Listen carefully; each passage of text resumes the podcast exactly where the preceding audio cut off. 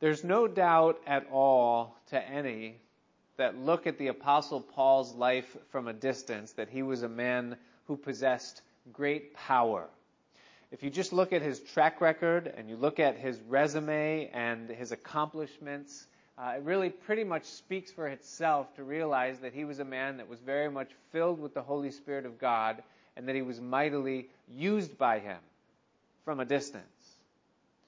But for those that were a little bit closer to his life and that observed him in person and that listened to him speak in his audience or that lived alongside of him, to them he was much more of an anomaly. And the reason for that is because although he possessed a great power that was undeniable even in his day and age, it was different than the world's idea of power, or maybe even what you and I would think in our minds when we uh, think of someone who has power. The power that the Apostle Paul had was not uh, an excellency of speech, for he himself tells us that he didn't speak well uh, when he did speak. It wasn't a power of intellect, even though he's been touted in the present day as one of the greatest minds that have ever lived upon the, upon the face of the planet. But he wouldn't say that about himself, and he would say, You guys can even say of me that you didn't see that within my life. It certainly wasn't a power of presence, because he would say to this very group of people, the Corinthians, that he was among them in weakness and in fear and in much trembling. And so there was nothing impressive about being near Paul's person. It certainly wasn't his energy level that had a magnetism to it that drew people to himself. And it certainly wasn't an electric or electrifying personality.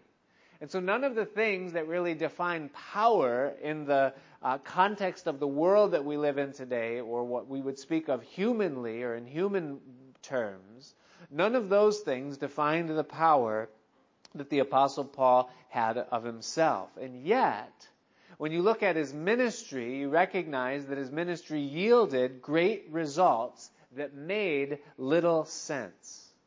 And even the Corinthians were puzzled because they knew it. They knew that Paul was, was used of God. They were the testimony of it. But somewhere in the interim between when Paul left Corinth and when these letters began to arrive uh, from where he was then in Ephesus, some among them began to question well, is Paul really called of God? Is his ministry really legitimate? We've heard some other people since Paul was here. We've spent some time with Apollos. And Apollos certainly is the dynamic man, the one who possesses a different type of power. Many in Corinth were fans of Peter, who somehow had had an in with the Corinthians. And after a while, people began to say, well, maybe Paul isn't as impressive after all, and they even called to question, is he the real deal? Is Paul authentic in his ministry or in his calling or in his Christianity at all? And that was the attitude of some of the Corinthians towards this man who had labored among them for a year and a half and established their church. This past Tuesday morning, we were at the Dutchess County um, prayer breakfast. And, and what a phenomenal event. Um, I, I, don't think that any of us uh, really kind of can comprehend how rare it is to be in New York State and to be um, th- that our county leaders would host an event like that. And to just sit there and take it in and to realize, um, I don't think we know fully the benefits that we enjoy uh, having some of the leadership that we do in Dutchess County um, that we do and the benefits associated with that. But we certainly do. But um, one of the speakers that was there, in fact, it was the keynote speaker, uh, Julianne Vianney, who comes to this church. And she talked about her um, testimony and how God has used her uh, in the avenue of women's basketball uh, throughout her, her high school and then her college years, and now even to the present day, not on the court, but now um, in, in, a commentator's uh, role or a reporter's role. One of the things that she talked about, the challenges of being a Christian in that environment, growing up and growing through those years, she said this quote, and it struck me. She said that if you are a person who wears your faith in an outward place where people can see it, then those that can see it are going to put it to the test to see if it's authentic or real. And she's absolutely right in what she said, speaking from experience. But I think all of us, we've all experienced that in our own lives. That if we put our faith out for people to see it, then they're going to want to look into our lives and see evidence when they look at our lives to see that our faith is in fact real. And so as these Corinthians are now looking at Paul and asking that very question, is he real? Is his faith authentic? He's writing in the second letter to the Corinthians and holding up his example to them and reminding them of the way that he was among them that they might realize that yes, in fact, he was the real deal. And so in our last segment, I pointed out to you five characteristics of his faith that cannot be faked, things that cannot be counterfeited. They're proof that he was real and that he gave thanks in the midst of his difficulty, that he was a man who was continually victorious, that his life was the aroma of Christ unto God, unto the saved, and also to the lost. That he was a man who was vulnerable and, and he had sincerity in the presence of all that would observe, and that there was undeniable fruit in his life that didn't need any outside advertising. And so as he now writes to them, carrying on from that point, he is um, answering the question, what exactly is the real deal? Or what is an authentic Christian?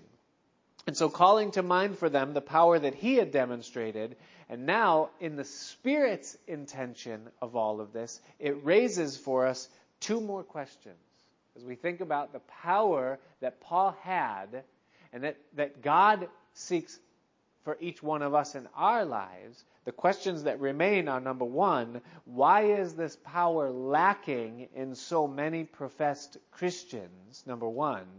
And number two, what is the secret or the source of that power if it's something that God has called each one of us to possess and also to enjoy?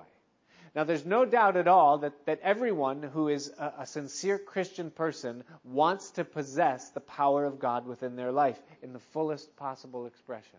That we want to be authentic Christians.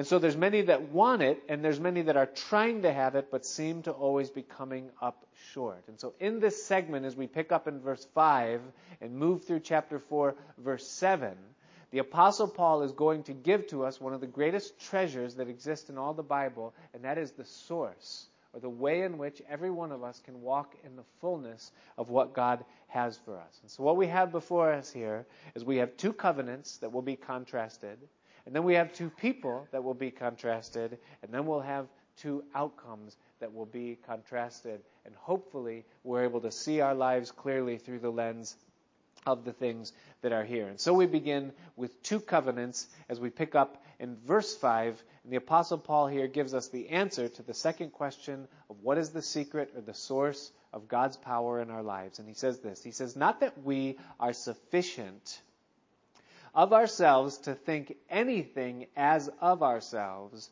but our sufficiency is of God. Now, um, the word sufficient, which keeps coming up within 2 Corinthians, is a word that literally means uh, um, uh, uh, to equip with power adequate to perform. And so what Paul is saying here is he's saying that not that it's not that we have uh, the ability to equip ourselves with power to make us what we're called to be, um, but or to think that anything is of ourselves, but our power or our equipping or our ability to perform that that comes from God. And so Paul answers the question, the source of power in the Christian life is completely from God and not at all from us. And that's so important that we recognize that. That, that the part that we play in producing an authentic Christian model for someone else to look at comes nothing from us at all, and it comes completely and totally from God. He says we're not sufficient to think that anything comes from ourselves or even to think that anything is of ourselves. It is completely and totally 100% from God. And that's, that's important. I hope you hold on to that as we move through this study because it's easy to lose it and to think all of a sudden that it doesn't just come from God, that somehow it has to come from me as well. And once you do that, you begin to fall into that category of I wish I possessed and I can't figure out why I'm not. And so, how do we? Paul goes on and he brings us the first contrast in verse 6, and that is the contrast of two covenants. He says, Who, and that who is directly related to God from the last verse, also has made us able, and that word able is the same word that he used for sufficient.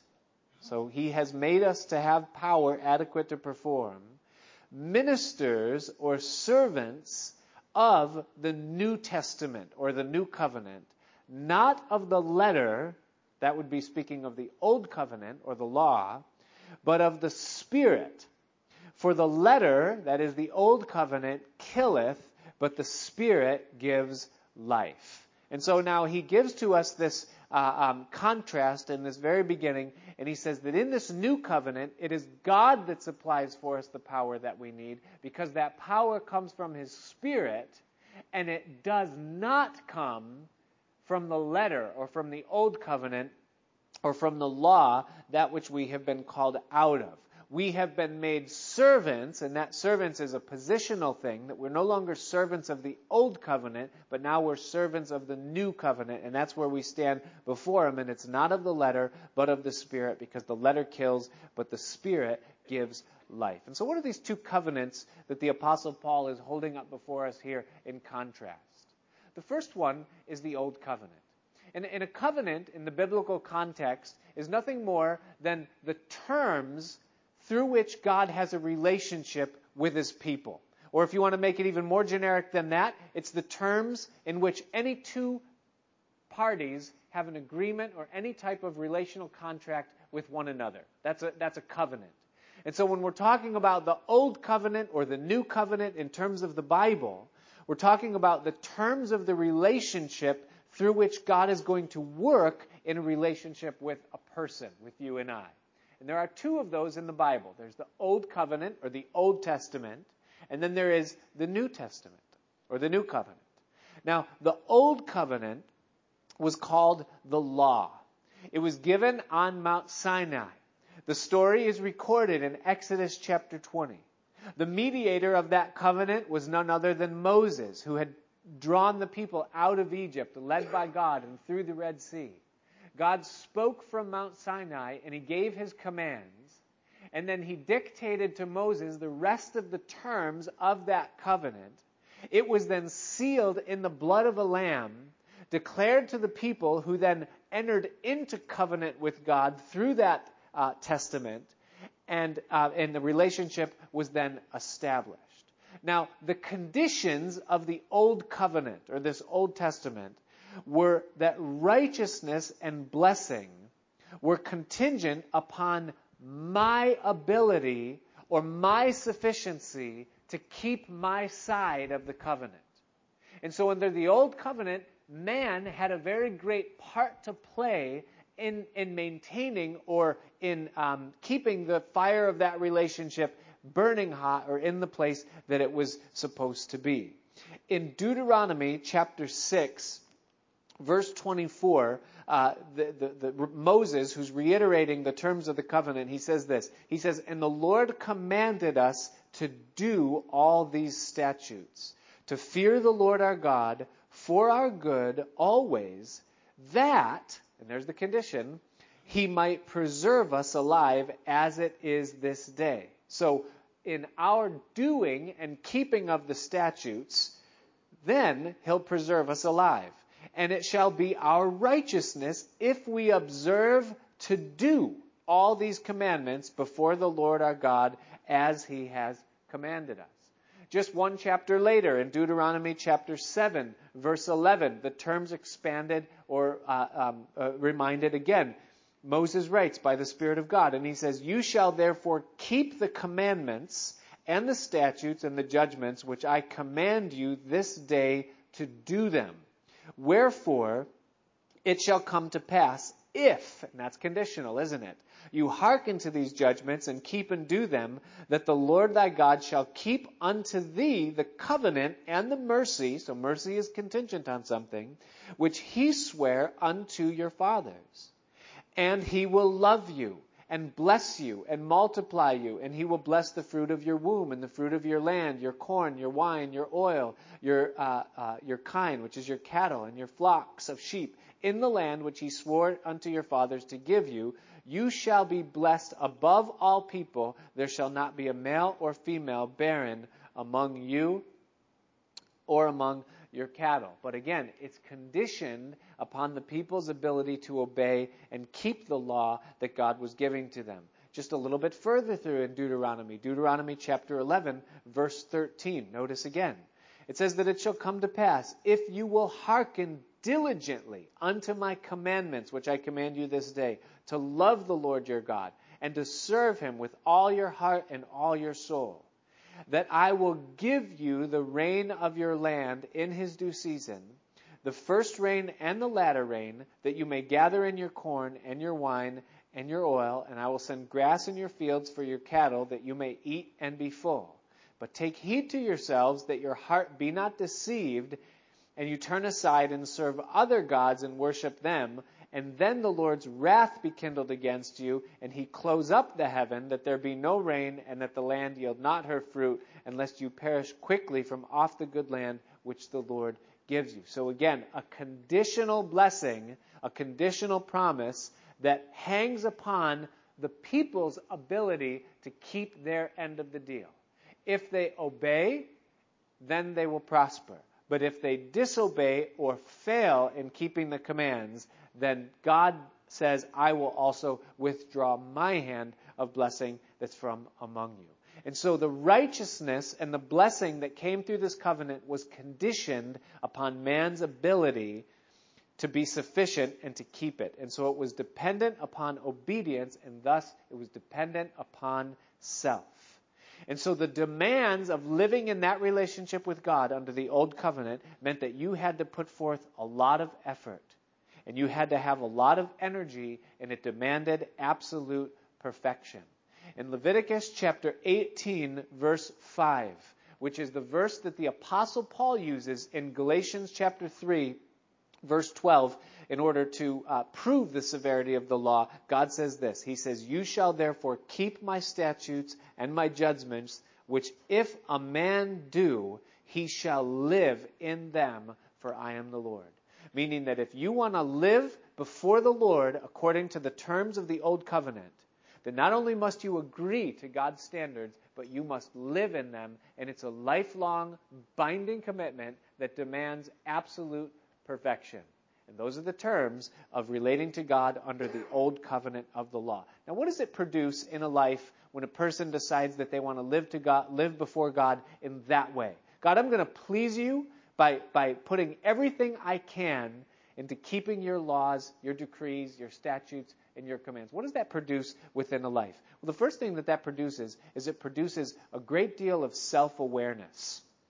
Because all of a sudden, I, I become very introspective and very self um, assessing about what I'm doing or how I'm doing.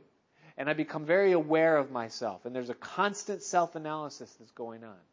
That's quickly followed by a spiritual fatigue. Because it's a very difficult job to keep up all the time governing all of my actions, all of my thoughts, everything I am and everything I do, every word I say, and holding it up against the lens of God's Word and making sure that I'm consistently obedient to it. And it becomes extremely fatiguing. And it doesn't take long after that, because we are a fallen creation, a sinful people, to realize that I'm a failure and that I'm not able to keep the laws and the commands that God has laid out and that He demands for me to do. And so fatigue is followed by failure, which then is followed by frustration. I become frustrated with myself. I become frustrated at the law.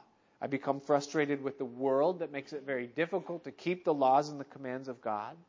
And that frustration is then naturally followed by a distance that's created between me and God. Because I know that I'm not right with Him. And I know I'm not keeping things the way that I ought. And that even on the days that I'm doing pretty good, somewhere in the back of my mind, there's this gnawing understanding that I'm not doing everything that I'm supposed to be doing. And I'm not doing it as well as I'm supposed to be doing. And I'm not sure if I even know everything that I'm supposed to be doing. And so it's better that I keep a little bit of a distance between me and God just in case he might get a little bit angry at me. I don't want him to see me when he's looking out over the front few rows. And over time of distance between me and the God whom I'm called to love with all my heart, mind, and strength and to serve with all my, my, my whole life, and I realize that I'm not able to please him, then the, the natural thing that's going to follow that is there's going to be some resentment in my heart. Is I'm going to be a little bit resentful towards God because I'm not experiencing the blessing that I'm expecting to experience.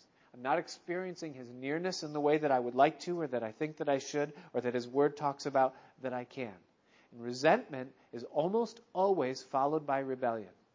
The law produces rebellion because eventually I become so tired and so unable and so un, uh, uh, um, just not, not, able to keep the law of God that, that once I slip, I'm too tired to try to keep bringing myself back and I slowly, behind the scenes, slip into a lifestyle or into things that I'm not supposed to be in, and, and the result of all of that is ultimately death. Now, Paul skipped all of those stages and he went right to death. He said that the letter brings death, and it always does.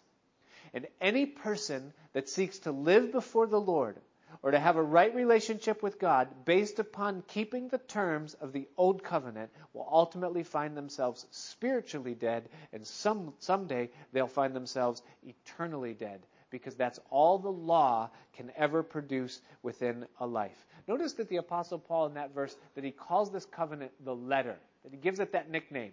No other place in the Bible is the law uh, given that kind of a nickname, but Paul gives it that nickname here.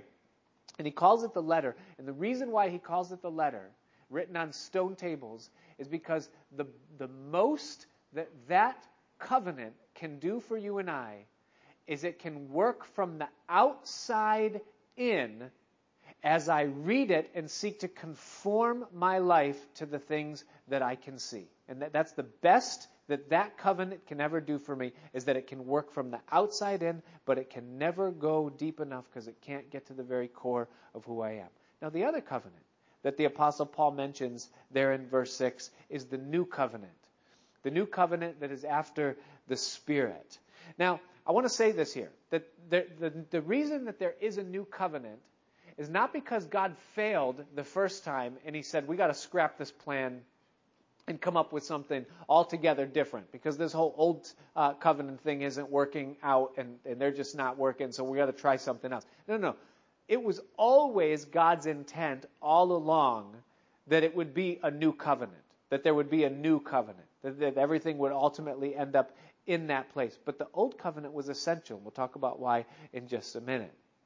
But the new covenant uh, was mentioned first by the prophet Jeremiah in the in the Old Testament book of Jeremiah in chapter um, 31 and in verse 31. You can just remember that because it's 31, 31, two uh, numbers repeating there. Notice what what God speaks through Jeremiah by the Spirit. He says, "Behold, the days come," says the Lord, "that I will make a new covenant with the house of Israel and with the house of Judah."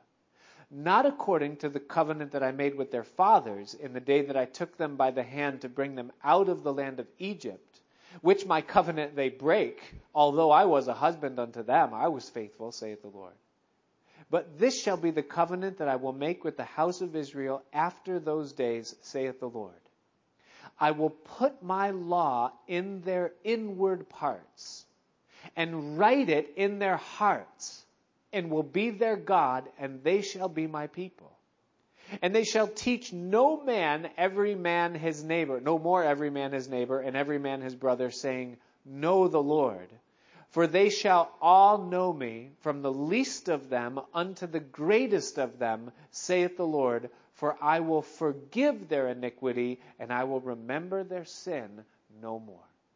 That the days are going to come, God says, that I'm going to eclipse the old covenant with a new covenant that will not be established in the writing of commands that they can read and then practice to obey, but rather it will be by the indwelling of my spirit within their hearts, and my law will be written there, and power will be provided through the forgiveness of their sins, that I will be their God and they will be my people foreshadowed, mentioned long before it would come.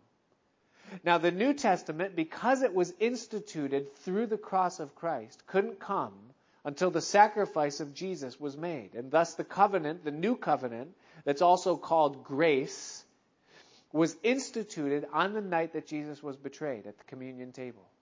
It says that he took the cup and he said, This cup represents the New Testament or the new covenant that's in my blood, which is shed for you. And then he handed that cup to his disciples and he said, I want you to drink it. Internalize it because the terms of this covenant are not something that works from the outside, it's something that works from the inside. And so through his finished work upon the cross, and then through the gospel being established, wherein my sin was judged upon Jesus Christ, and his righteousness that he earned by living a perfect life is now transferred to the coming sinner that receives that gift by faith. That person enters into a relationship with God that's based upon the new covenant. Not the keeping of laws, not the performing of the duties and of the ordinances and of the things that God demands and commands according to the old covenant, but according completely to the finished work of Jesus Christ upon the cross. That He did the work. It's dependent upon His obedience, upon His ability to live and perform and keep a perfect life according to the law, which He did. And those are the terms of the New Testament, of the New Covenant, that He did the work completely. And thus, righteousness and blessing for the coming sinner, that's you and me, is not conditioned on our ability to keep His commands, but it's conditioned upon His ability to live a perfect life, which He did. His ability to endure the cross, the judgment for our sin, which He did. And now, His ability to keep His promise that He will draw us and keep us close to Him by faith, which He does. And so it's completely a covenant that is dependent upon our faith, believing what He says, and then His keeping power. And what that means is the absence of self. There is no self effort or energy expended in our relationship with God according to the terms of the new covenant. He has made us able or sufficient to be servants of the new covenants, not of the letter, because the letter kills, but of the Spirit, because the Spirit gives life. And so, what the new covenant demands of the believer in the New Testament is that I come to him by faith, is that I enter into covenant with him by confessing myself as a sinner, as him as the Savior, and then by making him the Lord of my life. And as I receive him as Lord, his Spirit comes inside of my life. My sin is removed and placed upon the cross. In the life of Christ, the righteousness of Christ, and the power of Jesus Christ is now placed within my life, and He becomes my Lord. And I'm relating to God according to the terms of the new covenant. Well, what does that produce in my life? It produces, first of all, not a self assessment or self awareness, but rather it, it produces a self transposition. You say, what in the world is a transposition? Trans just means change, and position means where you're standing. And so it means that there's a self change. And here's what that change is I go from being self-ish to now being self crucified. Jesus says, If any man will come after me, let him take up his cross and die. And so I look at everything I am, all of my effort, all that I could be, all that I ever will be, and I say, Lord, I'm agreeing with you that that is completely condemned, that there's no good thing that's in me. And so nail me to the cross, and now, Jesus, you live in me. Galatians chapter 2, verse 20 says, I have been crucified with Christ. Nevertheless, I live, yet not I, but Christ lives in me. And the life that I now live, I live by faith in the Son of God who loved me and who gave himself for me. And so self is transpositioned from being the center of my world to now being dead and nailed to the cross with him. It also produces in me a rest. Jesus said in Matthew chapter 11 verse 28, he said, if anyone labor, come to me, all you that labor and are heavy laden, and I will give you rest. He said, Take my yoke upon you and learn of me, for my yoke is easy and my burden is light, and you will find rest for your souls. And so, for the person who became fatigued under the pressure of trying to be good enough under the, the demands of the law, in coming to Christ, you find that His righteousness is sufficient to remove all of my guilt, and thus in Him I can rest and stand complete that I'm in Jesus Christ and that my righteousness stands upon Him and not upon myself. It also produces intimacy. Whereas the law produced distance and separation, under the new covenant, I can now be intimate with God. Romans chapter 5, verses 1 and 2, it says, Therefore, being justified by faith, that's the new covenant, we have peace with God through our Lord Jesus Christ. That no longer am I an enemy of God. No longer is there distance between me and God, but through Christ I am brought near, and I can experience His presence and His favor and His grace within my life because of Jesus and not because of myself. It also produces in my life transformation. There's a big difference between confirmation and transformation. The best the law could ever do for anyone was bring them into conformity with what God would want behaviorally, could never change the person on the inside. Eventually, what was on the inside would always work its way back out. That's why there would be rebellion and death in the end. But transformation is something totally different. Transformation is a change that takes place in the deepest part of the life that changes me from what I once was to what He is now creating me to be in Him and the power of the new covenant and that the Spirit of God is now alive and at work within my life is that I'm no longer a slave to what I once was, but His Spirit within me is working a change and making me like the person who's living inside of me, like Jesus. And so there's a transformation of life and power, which is what also comes with this new covenant life. Power is imparted to me so that now I can live the life that God wants me to live because the power doesn't come from myself. And so there's power for obedience, which is exactly what sufficiency means when Paul says he makes us sufficient or able. And the result of all of this is that we experience true life, which is the opposite of death. Paul says the Spirit gives life. And thus, as we relate to God under the terms of the new covenant, we have life in Jesus Christ. Notice also in verse 6 that he calls this new covenant the Spirit. He says, not according to the letter, but according to the Spirit, or the covenant of the Spirit. Why does he call it the Spirit here? Nowhere else is it called that, but Paul calls it that here. Here's why. Because unlike the letter that works only from the outside, the Spirit only works from within. The Spirit never bids us to conform our behavior to be something that we're not. But the Spirit moves inside and makes us something that we are not and that we cannot be. And thus, under the new covenant, our relationship with God starts in the deepest place of who we are, and it works its way outward in our life, and it only translates into victory and success and blessing and makes us sufficient unto that for which God has called us. And so he lays this contrast out between the old covenant, the letter, and the new covenant under the Spirit there in verse 6. Now he draws the contrast a little bit deeper as we move on into verse 7. He says, But if the ministration, and that you could just, you know, write the word ministry close by.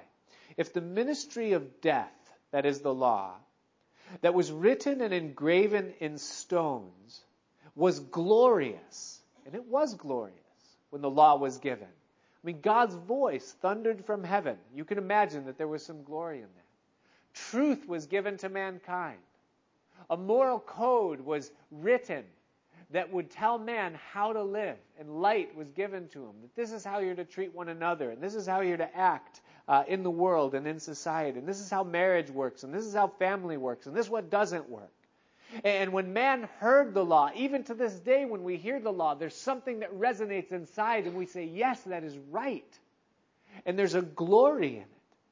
He said that even the ministry of death was glorious, insomuch that the children of Israel could not steadfastly behold the face of Moses For the glory of his countenance, and speaking of the second time that Moses went up the mountain to receive the tables of the law, we're told in Exodus 34, a, a, a segment that we'll look at in just a moment, that when Moses came down the mountain, that his face was shining so brightly that the children of Israel couldn't look at it because he was in the presence of God in the whole thing. But it says that that glory was to be done away. So the, the old covenant was glorious in so much that Moses' face was shining, but that glory was going to be done away. Why? Because in verse 8 he says, How shall not the ministry of the Spirit be rather glorious or exceedingly glorious? For if the ministry of condemnation be glory, that's the old, then much more does the ministry of righteousness, that's the Spirit, the New Testament, exceed in glory.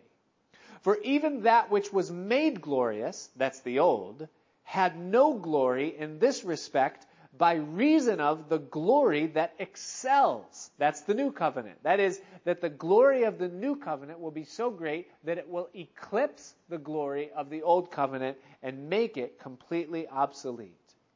For if that which is done away, the old covenant, was glorious, then much more that which remains is glorious. Glorious. So the fading glory is outshined by the lasting glory. Now, if you just go through those verses and you take the adjectives that describe the two covenants, you'll see that the old covenant is described as that which kills, brings death, is done away, brings condemnation, has no more glory, and will be done away. If you circle all the adjectives associated with the new, you'll see that they are life, exceeding glory, righteousness, glory that excels, and glory that remains. And thus Paul says, the result of this within our lives, in verse 11, or verse 12, he says, seeing then that we have such hope, that the position of our lives is not under the demands of the old, but under the grace and glory of the new. He says, seeing that we have that hope, that we use then great plainness or great boldness of speech. The word literally means freedom, unreservedness in speech, without concealment, free and fearless confidence. Paul says we have the ability to be free and open and vulnerable because we know that our sufficiency stands completely in that which what he does and not at all in what we do. And so Paul gives the contrast of two covenants, the old covenant and the new covenant. Then he goes on and he gives us the contrast between two people, Moses and Jesus Christ. And notice that the effect, what the effect is of those covenants upon those people. And this is where it begins to get a little bit closer to home in terms of how it relates to the Christian in the New Testament context. Notice what he says in verse 13. He says, and not as Moses. So the and not as relates to the plainness of speech or the, um, the, you know, the simplicity or the sincerity or the authenticity of speech that he spoke of in verse 12. He says, and not as Moses, who put a veil over his face so that the children of Israel could not steadfastly look to the end of that which was abolished. But their minds were blinded, for until this day remains the same veil untaken away in the reading of the Old Testament, which veil is done away in Christ. Now, this is the second mention in this passage of the episode where Moses' face was glowing when he came down the mountain. In Exodus chapter 34, verse 29, we have the account. I want to just read it to you uh, so that you can understand exactly what took place when Moses came down from the mountain. It says, But when Moses went in before the Lord to speak with him, he took the veil off. Oh, wait, no, it's actually starting in verse uh, 29. Yeah, that's, that's what you have too, isn't it? It says that it came to pass when Moses came down from Mount Sinai with the two tables of testimony in Moses' hand. When he came down from the mount, that Moses wist not or knew not that the skin of his face shone while he talked with them. Now notice that marking. that he didn't even know that this light was emanating from him. It was a reflected light, not radiated. It didn't come from within. It wasn't his. It came from God. It says, And when Aaron and all the children of Israel saw Moses, behold, the skin of his face shone, and they were afraid to come near him. And Moses called unto them, and Aaron and all the rulers of the congregation returned unto him, and Moses talked with them. And afterward all the children of Israel came near, and he gave them in commandment all that the Lord had spoken with him in Mount Sinai. Until Moses had done speaking with them, he put a veil on his face. But when Moses went in before the Lord to speak with him, he took the veil off until he came out. And when he came out, he spoke to the children of Israel that which was commanded. And the children of Israel saw the face of Moses, that the skin of Moses' face shone. And Moses put the veil upon his face again until he went in to speak with him.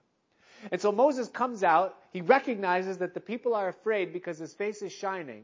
And so he puts a veil over his face in a show of respect for their feelings that they wouldn't be stumbled by the fact that he was glowing so or hurt by the fact that the, the vision was so bright. That's what we get from the account here in Exodus. It's simply a veil to cover the shining light to help them to be in his presence. But Paul tells us here in the New Testament book something about that incident that isn't mentioned back in Exodus. Notice what he says. He says in verse 13, he says that Moses put a veil on his face, and here's the reason so that the children of Israel could not steadfastly look to the end of that which was abolished. Here's what he's saying. He's saying that Moses would come out of the presence of God glowing with reflected light. But that as he would spend time out of God's presence, that glow would fade. Symbolic of the fading of the covenant, that that covenant wouldn't last. But in Moses' mind, he didn't want the children of Israel to know that the glory of his, his countenance was fading. And thus, he put the veil over his face to hide the fact that the glow wasn't fading. The glow wasn't his own, it came from God. But he didn't want them to know that the glow was fading, and thus he put the veil over his face. He put he made a choice to put a veil. Now here's here's where it's going. Listen. Instead of the plainness, instead of vulnerability, instead of the sincerity, instead of the openness and honesty of letting the people understand and know what the source of the light was, he wanted the people to think that he was more than what he was. Or that he had a source of something that, that, that really he didn't have. Instead of dispelling their fear and saying to them, hey, listen, listen, I know my face is radiating right now, but understand, I just came out of the presence of God. You can go into the tabernacle and be in the presence of God. This is something that's available to all. It's not mine. This is a reflected glory. It's not mine. It's not, he didn't do that. Instead, he put a veil on his face, and what it was for Moses is it was a show of false humility, and it was a show of hiding the truth that the glory was fading uh, in his life. Now, what this does, and what this did, is that it is it produced two very damaging problems to those that would see Moses and see that light in that day. Number one is that it would set the children of Israel on a vain pursuit of thinking that they could attain something that they could not attain. And the reason they couldn't attain it is because even Moses didn't attain it. It wasn't his glory, it wasn't his light. It came from God. It was God's light, it was God's glory. But he was inferring by putting on that mask by putting on that veil that day and letting them think that he had light that they didn't have, that if they were as holy as he was, or if, as privileged as he was, or if they could do what he did, then they could have what they have, but they can't. And so I'm going to put a veil over my face so as not to stumble you. Even worse than that, and here's the second problem that that veil produced and produces to those that wear veils even to this day, is that by putting on that veil, Moses put himself forward as though he himself was something that he was not. So the first one had to do with the people's perception of him. The second thing was the standard that he was placing upon himself that he would have to live up to. That he set himself on a pedestal in the minds of the people that he was more spiritual than he actually was. And that's a very easy thing to enjoy, but it's a very difficult thing to maintain. For someone to enjoy it when someone looks and says, Wow, you're so spiritual, is very easy. But then to try to maintain that reputation and to maintain that uh, uh, uh, pedestal that they've put you on, that becomes extremely difficult. You've ever heard the story of James Cook, the explorer? And when he discovered the Hawaiian Islands, the story goes that him and his crew came onto an island, and when they showed up, the people of that island, the citizens there, believed that they were gods, and that James Cook, that he was the high god amongst those that had come among them there. And so they began to worship them, and the crew said, These people are thinking that we're gods. We need to explain to them who we are. And James Cook said, No, no, no, no. We can use this. We'll use this to our advantage. Let's just run with it for a little while. And so James Cook set himself forward that he was a god in the midst of these people that were the um, inhabitants of that island or of that land. And so he would allow them to bring the best of their foods and to give them the best of their gifts. He would take their wives, and he was soon very lifted up and elevated in this position that he had allowed himself to carry upon himself. But one day, while he was doing something, he stumbled and he tripped and when his knee hit a rock, he cried out, and blood began to flow down from his knee. And immediately, one of the natives that saw him there grabbed him by the neck, looked at him, and said, Gods don't cry, and gods don't bleed, and killed him on the spot. Because it was eventually it was exposed to all who and what he actually was. And that's always going to be the case. And anyone who puts a veil on under the guise of wanting people to think that they're more spiritual than they actually are. It's an easy thing to enjoy, but it's a very difficult thing to, uh, to maintain. And the implication that Moses was allowing the people to have is that, hey, by putting on this veil, he was saying to the people, hey, there's some serious spiritual things going on in here that are way too heavy for you. And I'm just going to put this veil here for just a minute so that you're not stumbled by, by it. And uh, I mean, if you were as spiritual as me, maybe you could, but, you know, but at the end of the day, it was hypocrisy because the glory wasn't his and he knew it. Now, in the modern day, there are still people, there are still Christians that put veils on their face they still cover up what they really are in the whole thing. And I've been around them and I've warned them. I know what a veil closet is in Christians. Some veils I call the light screen veils. And the light screen is when someone really does have some fire going in their life. You know, they're just on the mountaintop. Maybe they just came back from a retreat and, and there's just something going there and they put on kind of the false humility light screen and this whole thing, but they put on like this this thing like they've got something so special going on with God and that you'll never be able to be a part of it. They're so super spiritual in their visions and their dreams and uh, you know God's speaking to them. And you're like God's speaking to you and you know and this whole thing and, and inside you're going I will never have what they have. You know they just got this thing. It just seems like man I wish I had that. The other type of veil that people wear I call it the lampshade. And the, the, the, light screen is when there really is some light and you're just kind of screening, but you want to let a few rays out just to let it be known. But the lampshade is when there's absolutely no light at all. But you put on this spiritual veil. And, and there's no light coming out at all. And it's kind of this false humility. There's no light and they appear very humble.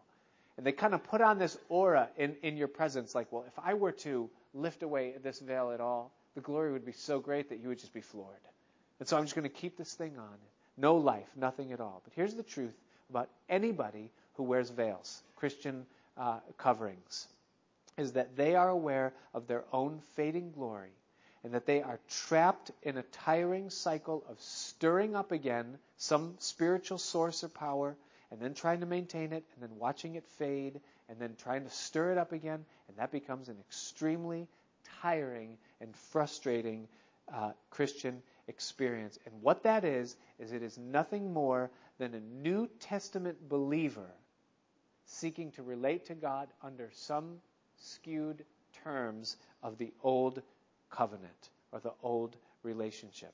Now, what's the fruit of a, of a New Testament Christian that tries to live their relationship with God according to the do's and don'ts or the keeping of commands and ordinances. The first thing that it produces always is it produces a roller coaster Christianity, where today I'm up and I'm in the favor of God and God loves me and I feel saved and I feel good and I feel like I can pray and I feel like things are, are going to be okay in my life and all's good. But then that is soon followed by the lowest of lows where I don't know where God is. I can't feel His presence. I wouldn't dare open my mouth before Him in prayer because He'll probably strike me with lightning if I do. It, it, it seems like there's no plan for my life. There's nothing good. It's just a, a series of ups and downs, bright and fade, you know, uh, um, the, the whole thing. The second thing that comes from a, a Christian that lives before God under the, the, standards of the Old Covenant is that all the fruit of the law is evident in their life. They're very self aware, that they're very self assessing, they're very fatigued, they're constantly failing. There's frustration underneath the surface. There's distance between themselves and God. There's resentment and, and then usually rebellion, and there's a spiritual death that they will die because they're living according to the law, even though they're under the terms of grace. Another result of a person who lives that way is that they become very judgmental people. Because they're always comparing themselves and how they're doing in the things of God with other people and how they are doing in the things of God. And so they're, they're establishing constantly a pecking order spiritually and think, well, I'm more spiritual than they are. I read more than they do. I pray more than they do. I serve with more intensity than they do. I, am I'm spiritually closer to God or I have more power. My gifts are greater than them. And there's just this thing that's being done and there's a, immediately a wall that's constructed between that person and every other believer because they're, they're, they're comparing themselves among themselves. 2 Corinthians chapter 10 verse 12 says that they that compare themselves among themselves are not wise. And those are some ingenious words. Another fruit of that kind of life is that it is just a very unstable and tiring Christian experience. And sadly, there are many Christians that live before the Lord with that kind of a relationship with God. It's completely based upon their efforts, and how they're doing is dependent somehow on them. And the result, no power. None. Because you can't live before the Lord according to both. That's Moses. And there are many Moseses, even in our churches today, that are seeking to have a legalistic, rules and regulations based relationship with God. And it's death. It doesn't work. It's not the way that God intended it to be. Now, the other side of that contrast is the person of Christ. Notice what Paul goes on to say. He says in verse 16, he says, Nevertheless, when it, that is the veil or that person, shall turn to the Lord, the veil shall be taken away. In verse 14, it says that that veil is done away in Christ. The other person in this contrast is not Moses, but it's Jesus Christ himself. And whereas with Moses, the light that he had was a reflected light from without. The light that Jesus had was a light that radiated from within. You recall what happened on the Mount of Transfiguration in Matthew chapter 17. He took Peter, James, and John up on the mountain, and it says that he was transfigured before them. And everything that he was on the inside was immediately exposed so that it could be seen by everyone on the outside. And what was it? It was a light that was so bright that it radiated like the noonday sun, and, and the, the apostles that were there with him couldn't stand to look at it for the brightness of it. It wasn't a fading glory in his face, it was a radiating glory from within because he is the source of true light. In John's Gospel, chapter 1, John testifying of Jesus Christ, he says this He says that all things were made by him and without him was not anything made that was made. In him was life, and the life was the light of men. And the light shines in darkness, and the darkness comprehended it not. And there was a man who was sent from God, whose name was John. The same came for a witness, to bear witness of the light, that all men through him might believe.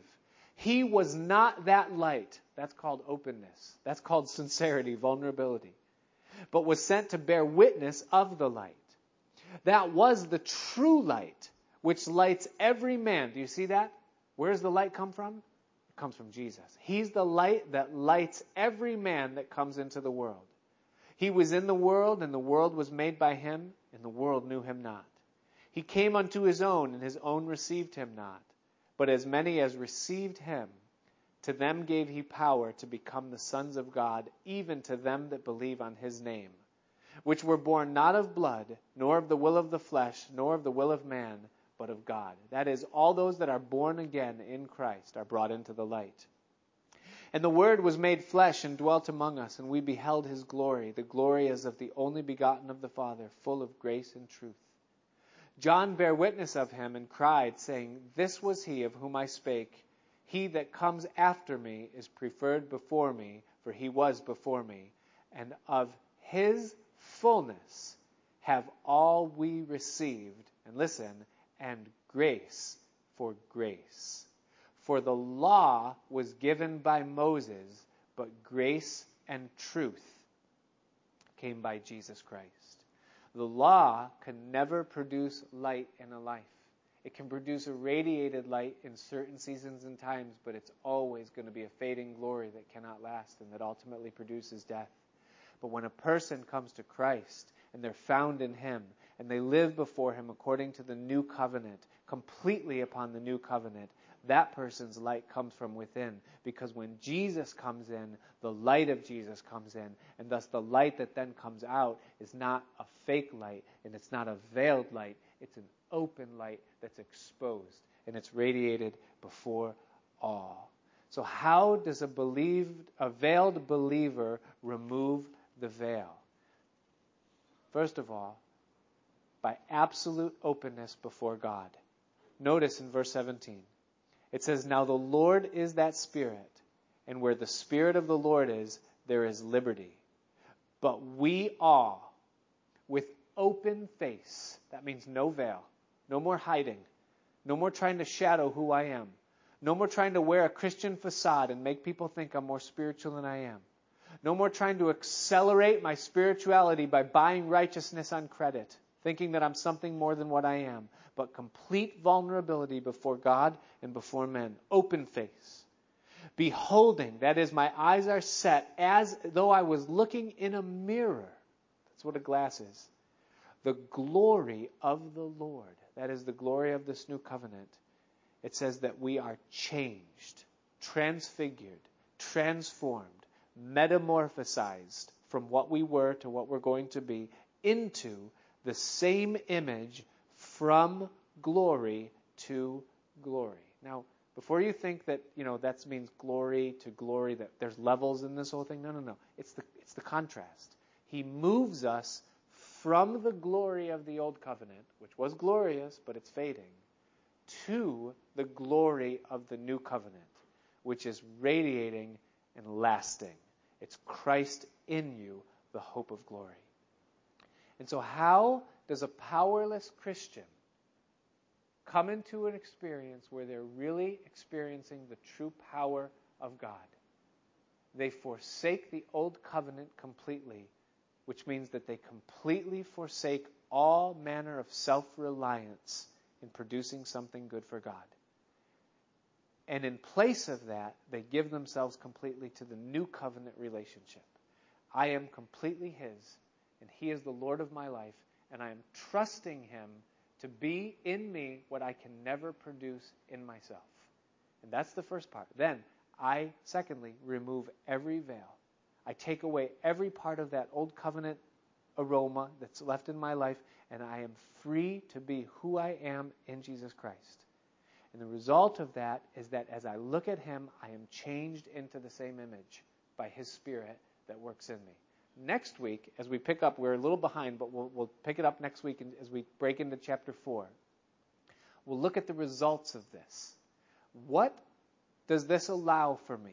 What privileges and freedom does it afford me to live this way? God would bid each one of us here to accept who we are in Jesus Christ tonight. This doesn't mean that, you know, this isn't like a, a cheer rally for self esteem. It's completely the opposite.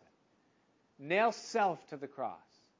But recognize the value that God places in who you are and where you are right now. And embrace that. And be what He's made you. If God wanted two of someone else and none of you, He could have done that. But He made you who you are, and He knows where you are in your walk with Him tonight. And you are free in the new covenant to be just that and just there. And that's where power begins in the Christian life both power to live it and then power to be used in it. And may God grant it to us. Amen. Father, we thank you tonight as we look at this uh, somewhat technical passage, but that reveals so much of the secret of powerful living. And so we ask you, Lord, that as we sit here tonight, Lord, many of us in different places, we would ask that we would possess the fullness of what this represents. And so, Lord, where there's veils over our faces, or Lord, where there's weakness and defeat, or where there's in us that constant looming sense that you're displeased, tonight, Lord, each of us want to make a fresh profession of faith in you, that we no longer live according to the standards of the old, but we desire the fullness of the new. So would you please tonight, O oh God, translate us from what that old covenant brings, and that you would move us into the fullness of glory that we're privileged and enabled to experience through the blood of Jesus Christ that washes away all of our sin. So tonight, Lord, at the foot of your cross, we lay down our veils. We lay down, Lord, our hypocrisy. We lay down what we are not. And we lay down what we are. And we ask that the fullness of our lives would be defined by Christ in us, the hope of glory. So would you do it in us, we ask. In Jesus' name. Amen. Let's stand together.